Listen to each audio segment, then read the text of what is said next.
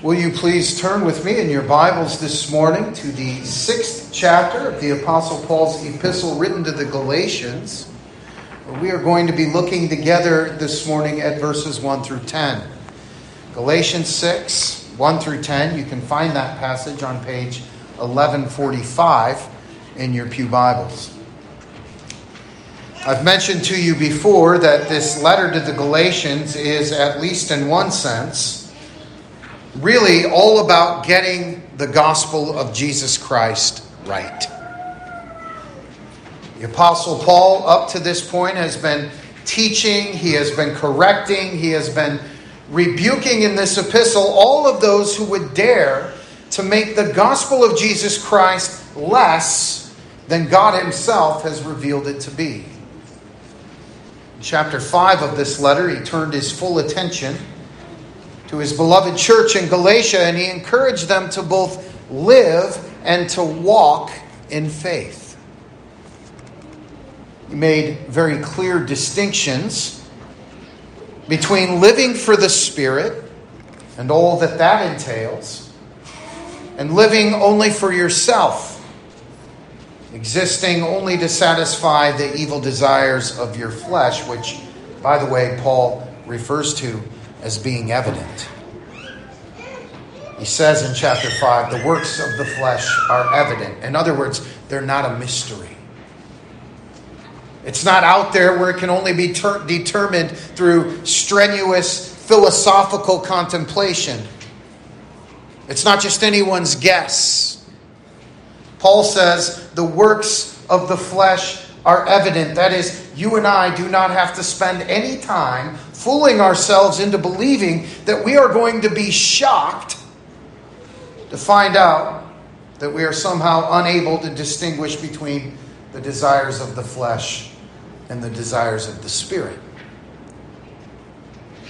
Paul described what both of those look like in action. He does not give the Galatians a necessarily exhaustive list in that very well known passage, one we've talked about before from Galatians 5, verses 19 through 23, where he lays out both the fruits of the flesh as well as the fruits of the Spirit. But one can certainly read these lists and fully understand the frame of mind standing behind both of them. The flesh always seeks to gratify the self. It consists of such wonderful virtues as envy and murder and deceit, hatred, jealousy, selfish ambition. All these things are actively involved when we seek only our own in this life. When we live as if there is nothing bigger than ourselves. And the Spirit then leads us in another way altogether. The Spirit leads us by way of those things that we, again, talk about all the time love, joy, peace, patience, kindness, goodness, gentleness, and self control. It seeks to lead us away from self, away from self interest, and causes us to look outward in love towards those whom the Lord, in His wisdom and in His providence, has placed around us in this life. And those two things are opposed to one another. One way feeds self, the other way starves self to death so that it seeks its nourishment through genuine loving service to others. You know, the other day I was reading a more modern commentary on Galatians that really could not have missed the point here any more than it did.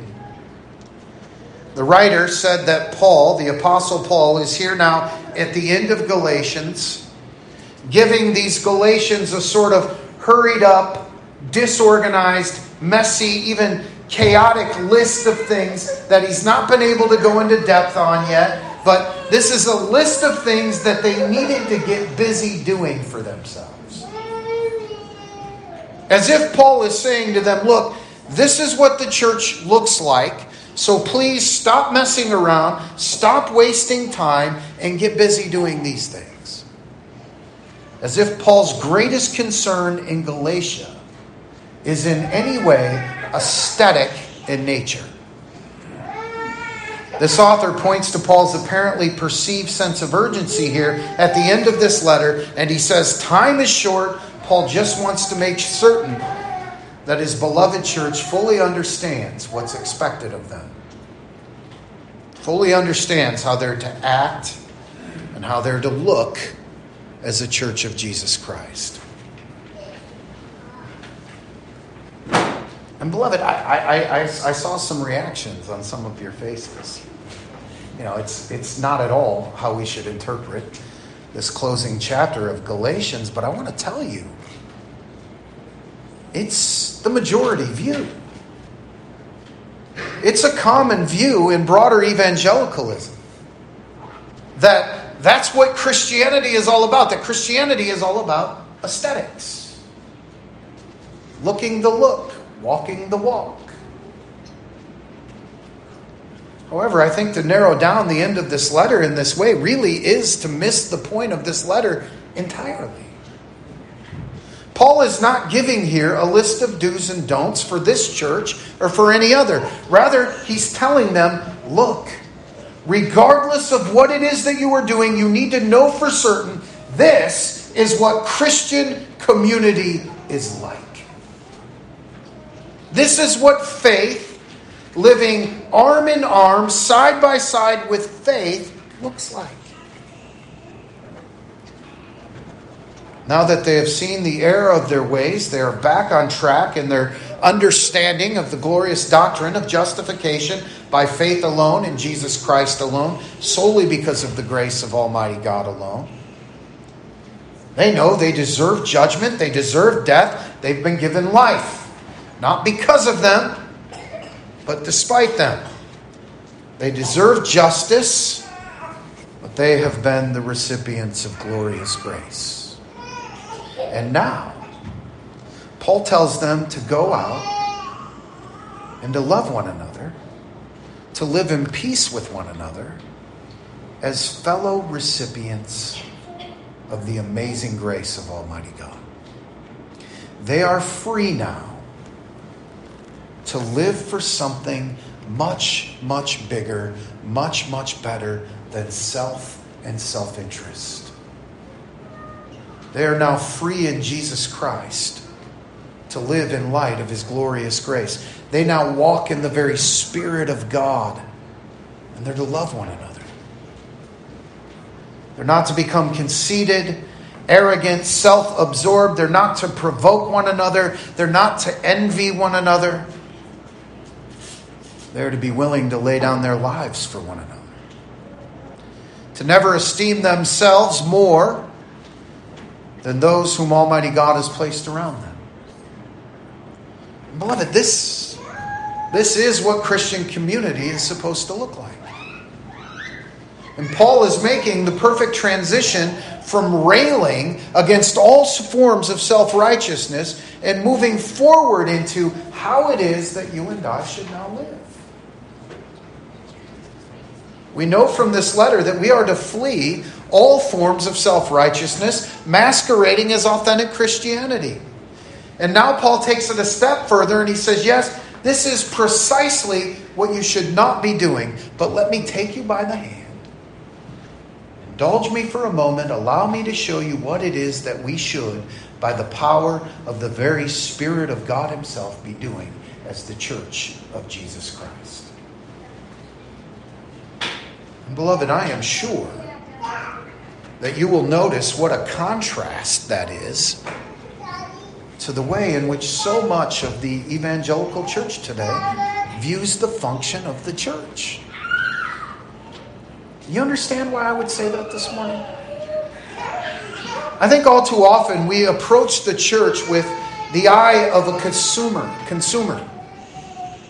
And we say, okay, now, how will I personally benefit from this church? What will the church give to me? What will the church do for me? Do they have this program or that program? Will the pastor do my bidding? Will the elders of the church hear my voice and do what I think needs to be done? Will they play the kind of music that I prefer during worship? Will they serve me? How does Christianity, benefit me? And I want to tell you from the very outset, we get it all wrong. Because according to the Apostle Paul, according to the Word of God, we are asking the wrong question. The question is not, what can the church do for me? How can the church benefit me? We should be approaching the church and saying, How can I serve my brothers and sisters in Christ? How can I love them? Not how can they serve me?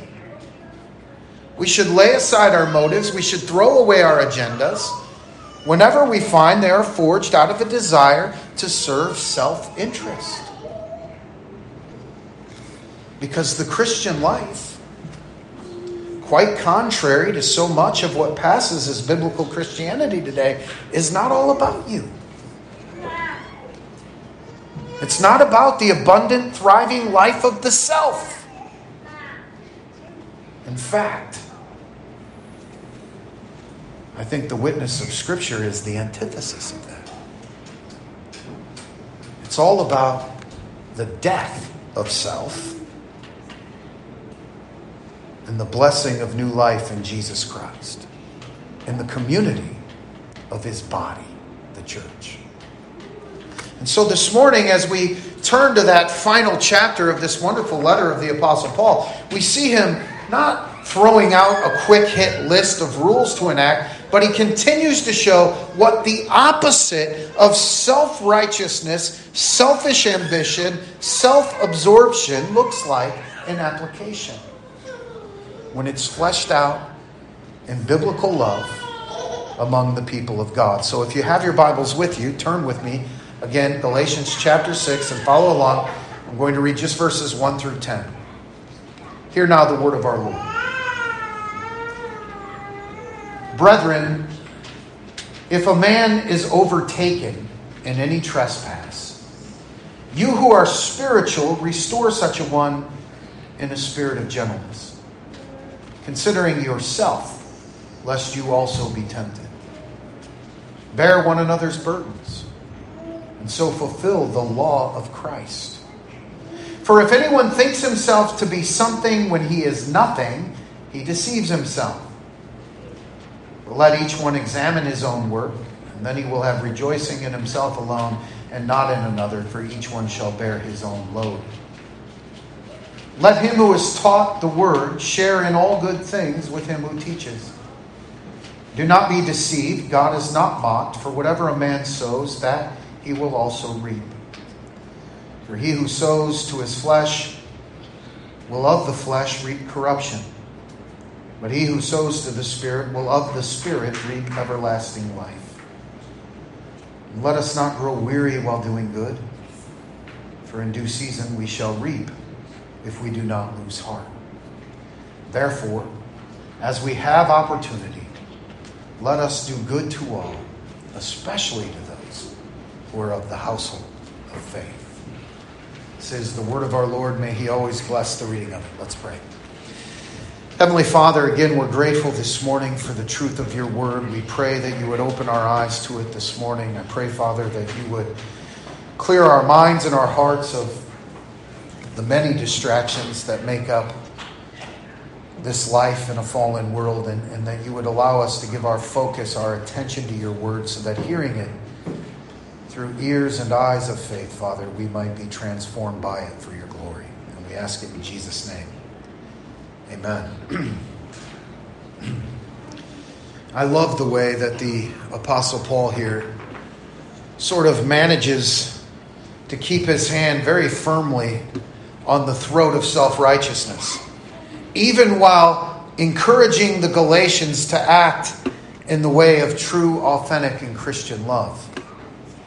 He says in verse 1 Brothers, if a man is overtaken in any trespass, you who are spiritual, restore such a one in a spirit of gentleness, considering yourself, lest you also be tempted.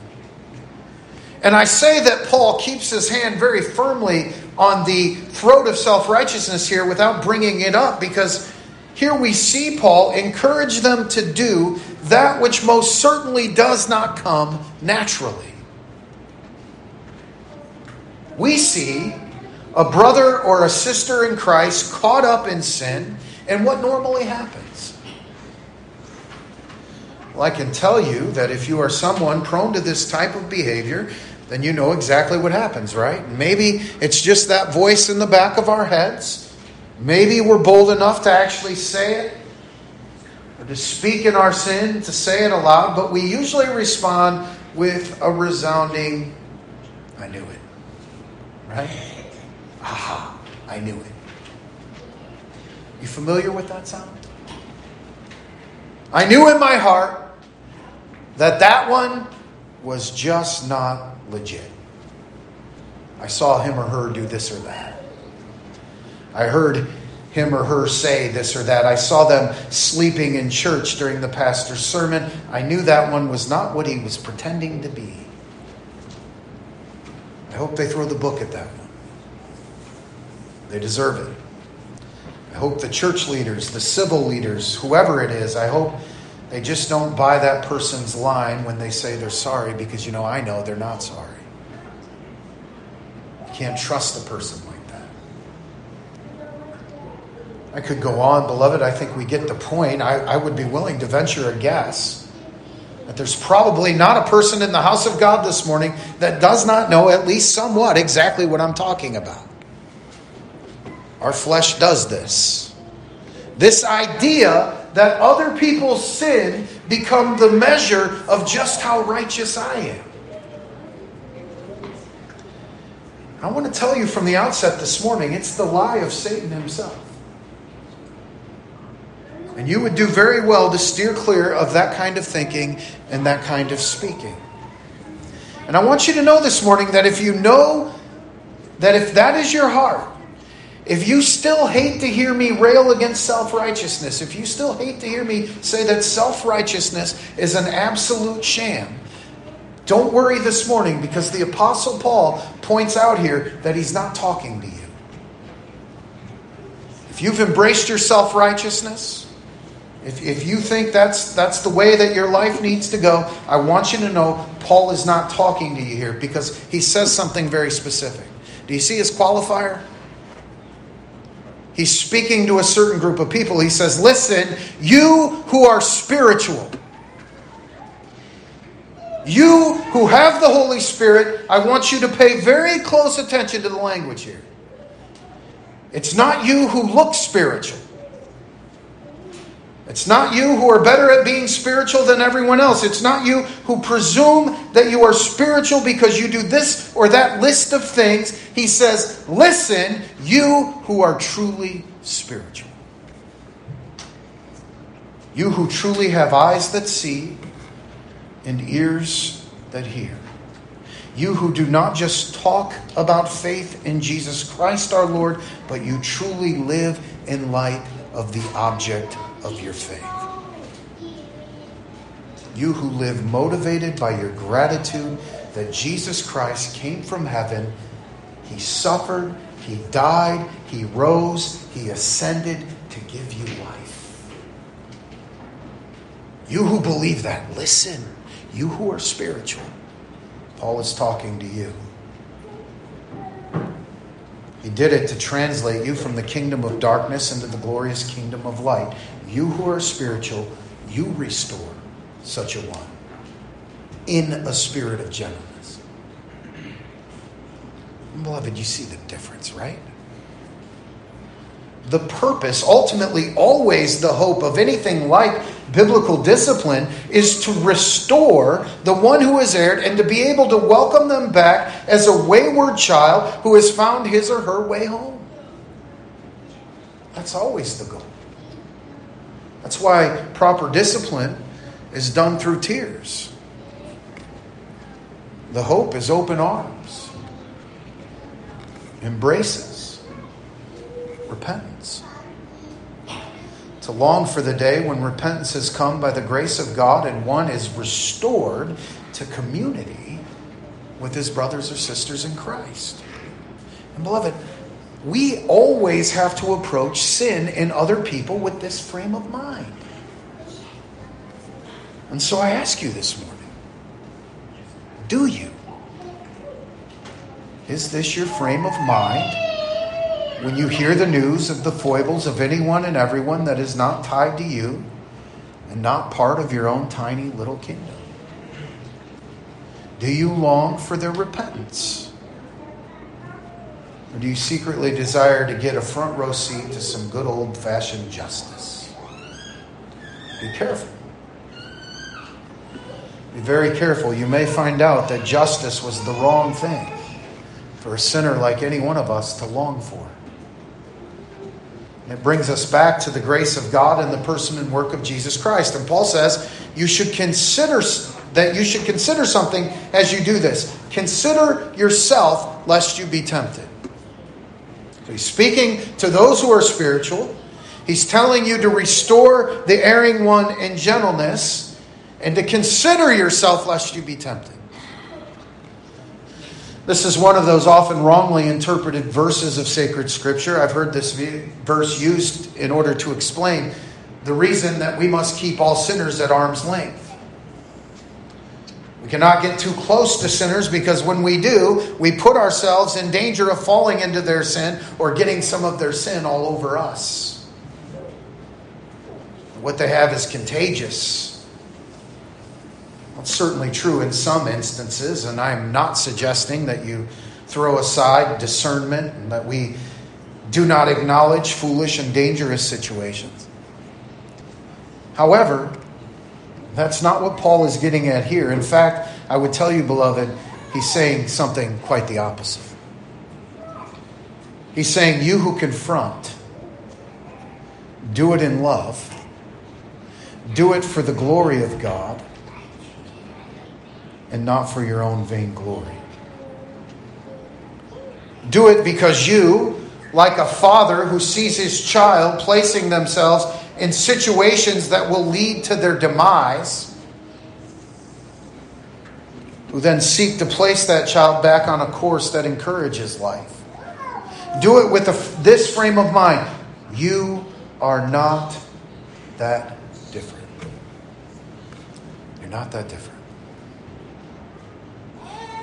You are not able to say that you have never been tempted, that you have never sinned, that you have never failed.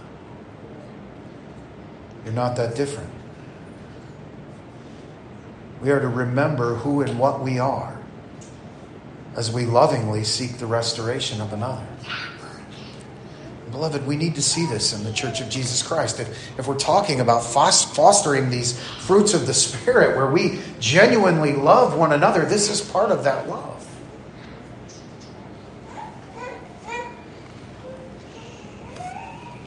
This is what Christian love looks like. This is what the Apostle Paul is talking about in 1 Corinthians 13. Real, honest, authentic Christian love flowing from God given faith in the Lord Jesus Christ. Love that flows not from vain self interest that masquerades as love in order to get what it wants, but love that flows from the very Spirit of Almighty God Himself.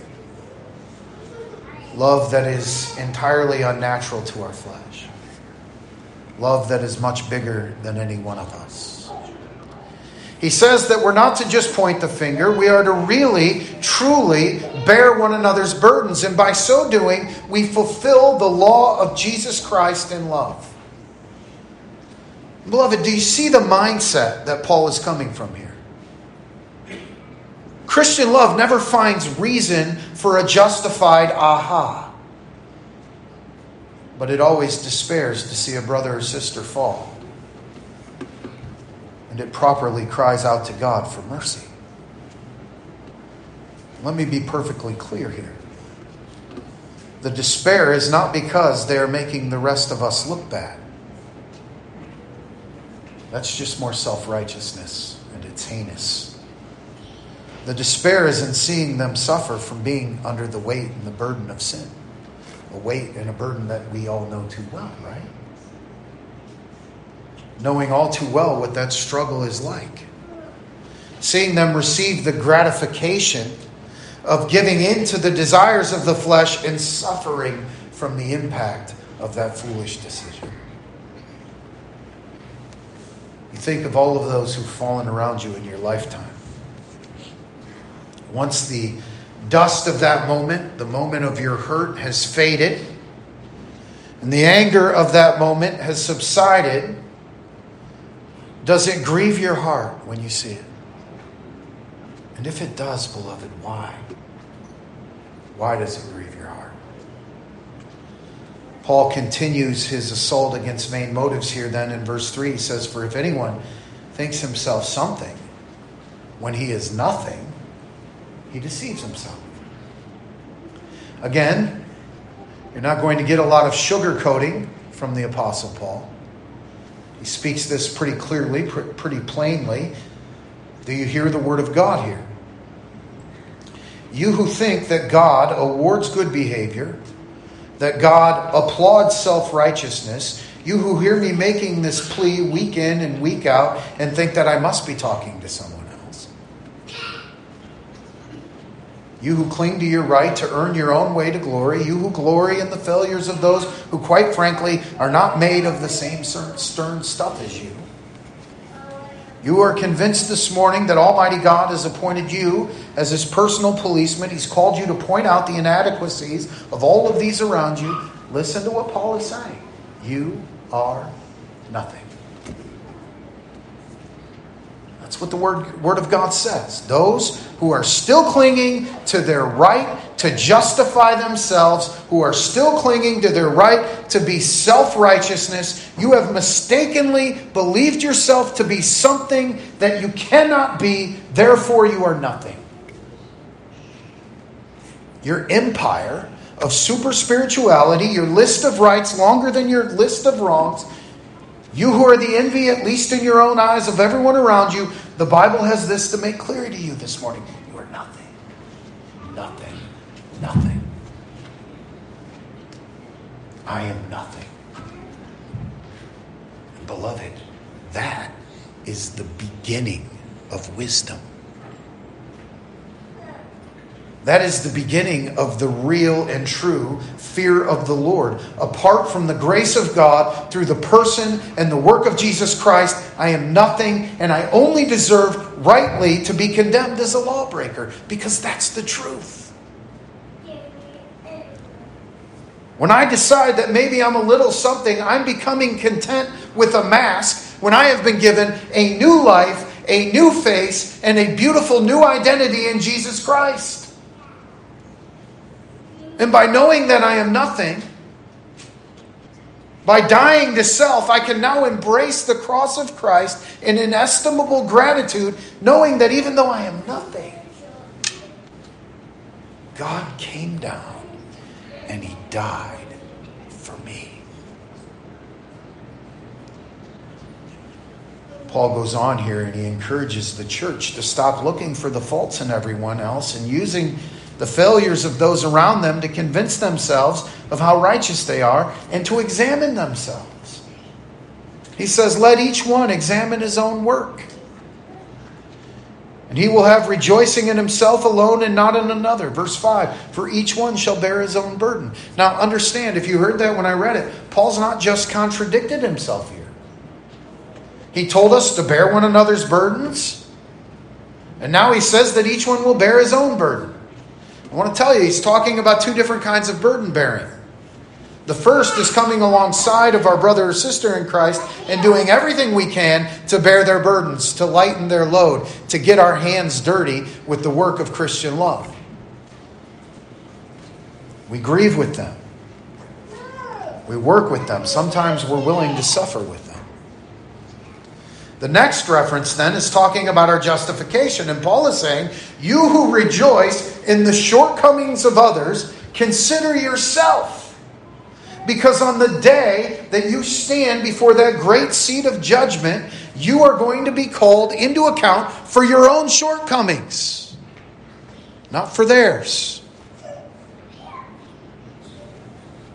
Paul moves on to the issues that really show the heart of the people. He says in verses 7 and 8, Let him who is taught the word share in all good things with him who teaches. Do not be deceived. God is not mocked, for whatever a man sows, that will he reap. For he who sows to his flesh corruption will of the flesh reap corruption. But he who sows to the Spirit will of the Spirit reap everlasting life. Paul tells the Galatians they are to meet the needs of the one that is ministering to them and instructing them in the Word of God.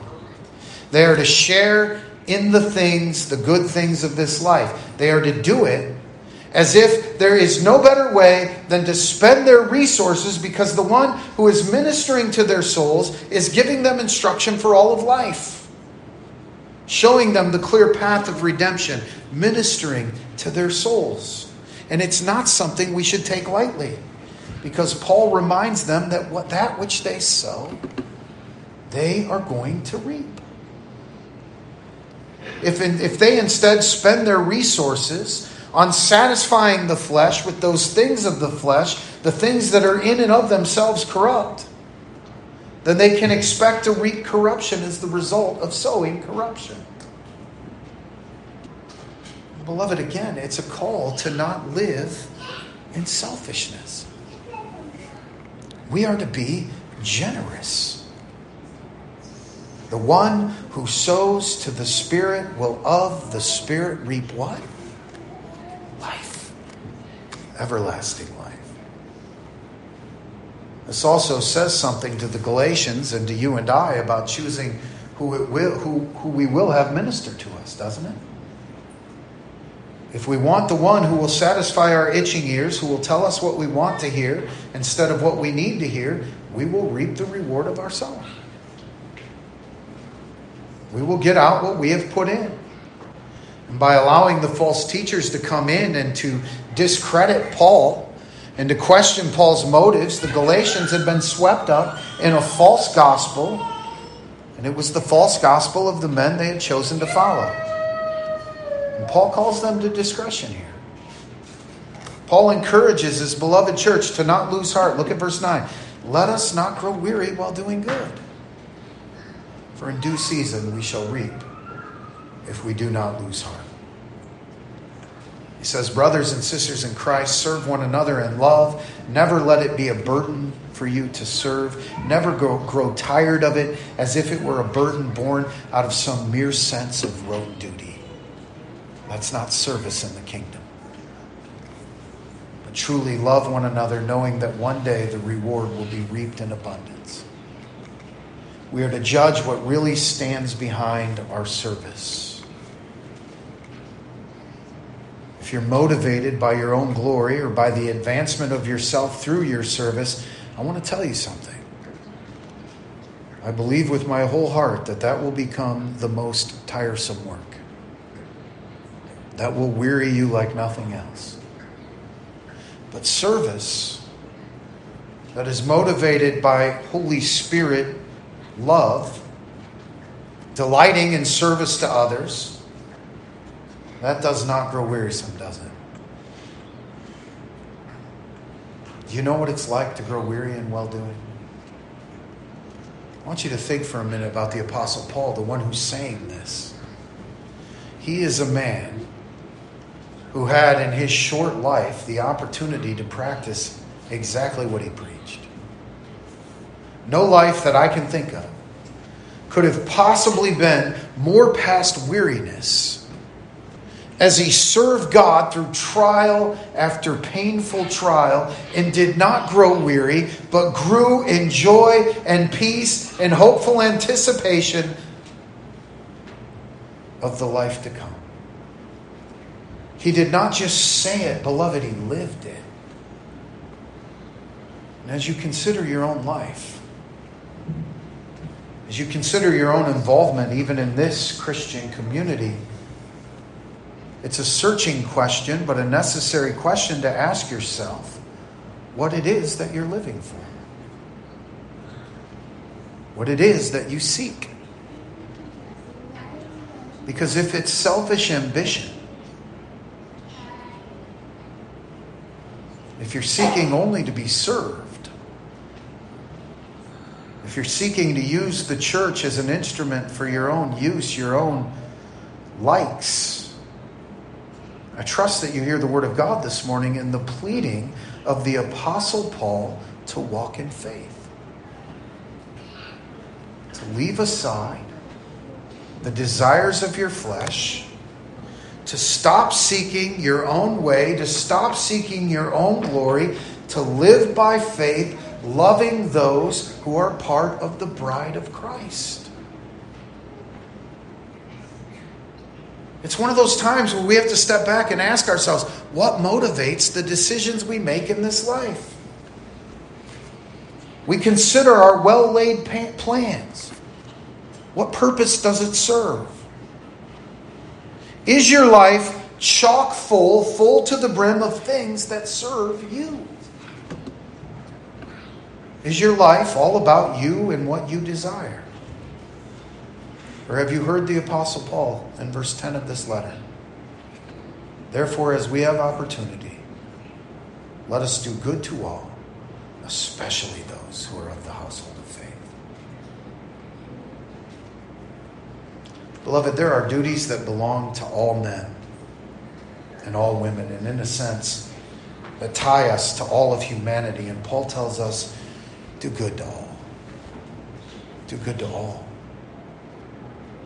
And Paul does not simply say this and then let it drop. He says, You should seek, if you are able to do good in this fleeting life to others, you should find it and you should go and you should do it.